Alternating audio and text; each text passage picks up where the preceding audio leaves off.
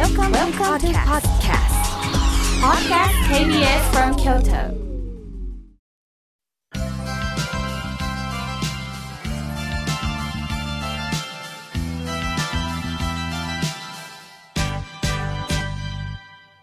心が笑顔になるには栄養剤が必要です。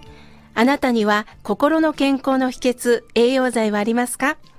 このコーナーでは心の栄養剤というキーワードをもとに様々なジャンルの方々にお越しいただき、心の健康の秘訣を探っていくコーナーです。今回はこの方にお越しいただきました。日本室内楽アカデミー理事長でピアニストの佐々木より子さんです。よろしくお願いいたします。よろしくお願いいたします。事前にね、はい、佐々木さんとは待ち合わせをさせていただいて、なんと妖艶な方なんだろうと思ったんです。陶磁器のように透き通るお肌ですよね。いやいや、何もしてません。本当ですか？なんか女性から見るととっても羨ましくて、でまたピアニストだけでも私からするとすごいなと思うんですが、様々な活動をなさっておられますよね。ありがとうございます。そういったことを今日ですね、もういろいろと興味津々で。私はね、逆に、河村明慶さんに会うのがとっても楽しみだったんですよ。いろいろ Facebook とかインターネットとか、この番組のお声を聞いてたので、どんな方かしらってすっごく楽しみに参りました。そうなんですか。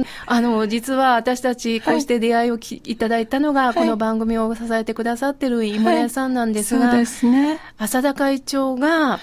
佐々木さんは吸引力のある人なんだっておっしゃってました。そんなことないです。もう吸い取られていくんですって。そのぐらい魅力なんですよね。きっとリスナーの皆さんもね、励みになるのかなと思います。でもね、リスナーの皆様にも、なんかこういう明慶さんとの楽しいお話の時間、聞いていただけると嬉しいなって思ってます。朝ですものね。ありがとうございます。さあ、そこで、佐々木さんは、世界中でもご活躍なさっておられますけれども、もともとピアニストになると決めてピアノを習われたんですか？いえいえ、全然そんなつもりは全くなくて、5歳ぐらいの頃ですかね、近くにバレエの研究所があって、これは自発的にどうしてもバレエやりたいなと思って行ったんですね。でそれから小学校に入りますよね。そこでピアノと油絵を習うことになりまして、ピアノと油絵をですか？そうなんです。で油絵の方はちょっと好きでね、それに賞もいただいたりしてちょっと励みもあったので、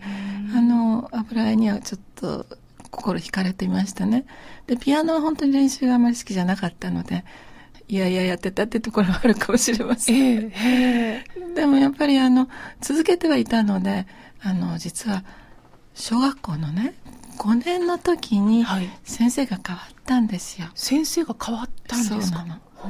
の。でそこでものすごくショックなこと言われちゃって、どんなことですか？あなたはね全然基礎がなってないからやり直しなさいって言って言われて、一からやり直すことになっちゃったんです。そうなんですか。でも現にその言葉があったから佐々木さんの演奏があったんですよね。それはもうその先生にすごく感謝してます。じゃあまずですね、私としては演奏を聞いてみたいんですね。そうですか。じゃあここでちょっと佐々木さんの演奏を聞きたいと思います、ありがとうございます。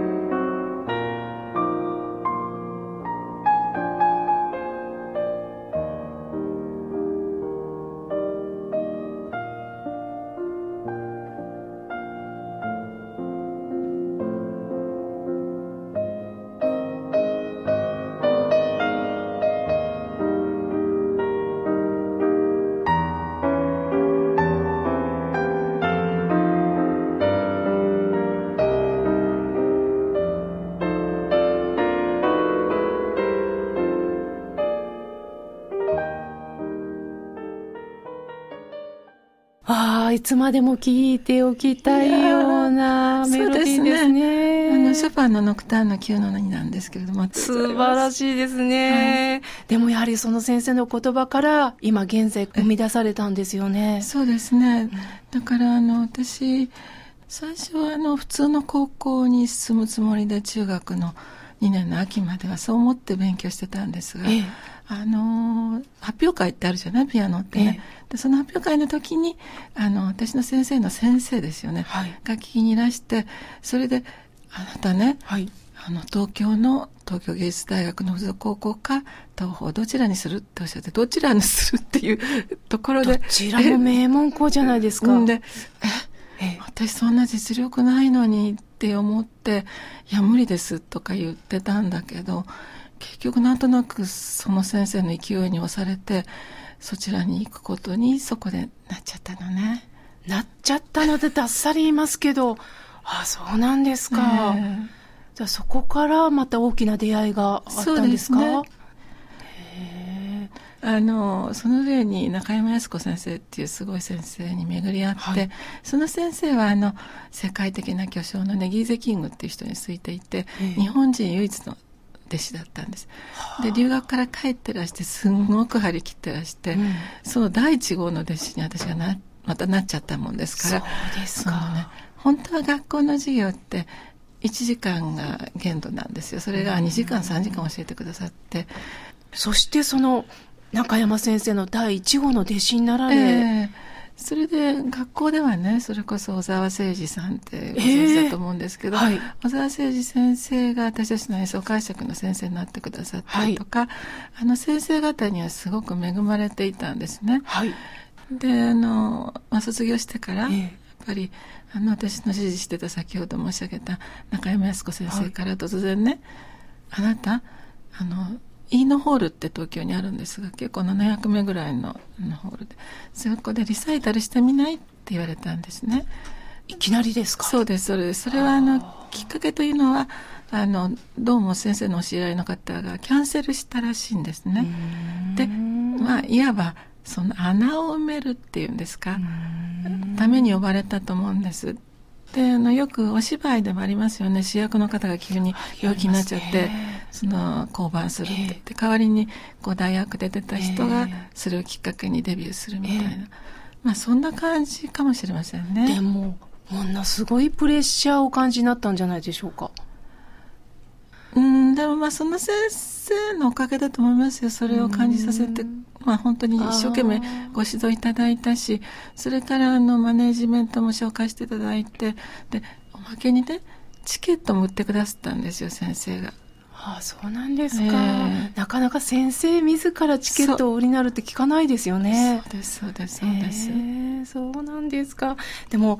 いつも佐々木さんはきっかけを何かどなたかがくださってるんですかね。そうですね。だから本当に感謝ですよね。そうなんですか。でそれがもうピアニストだけではなくって現在テレビとかラジオでも活躍なさってるんですよね、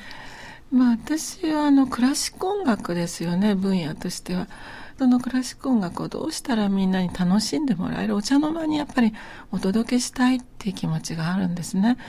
でそういう番組がなんかできないかなって、その時はちょっとかなりアグレッシブにいろいろと働きかけをして、クラシック音楽の番組名曲ピアノサロンっていう番組は10年間やらせていただいたんですね。10年間も、はい、視聴者の方からいろんなリクエストが来るわけですよ、そうするとジャンルを全く皆さん考えてらっしゃらなくて、松田聖子の赤いスイートビーを弾いてくださいとか、全然ジャンルが違うのにリクエストが違うんですね、だからそれにお答えしてるうちに、例えば尾崎豊の I love you だとか、いい曲ですね、からさだまさしのコスモスとか、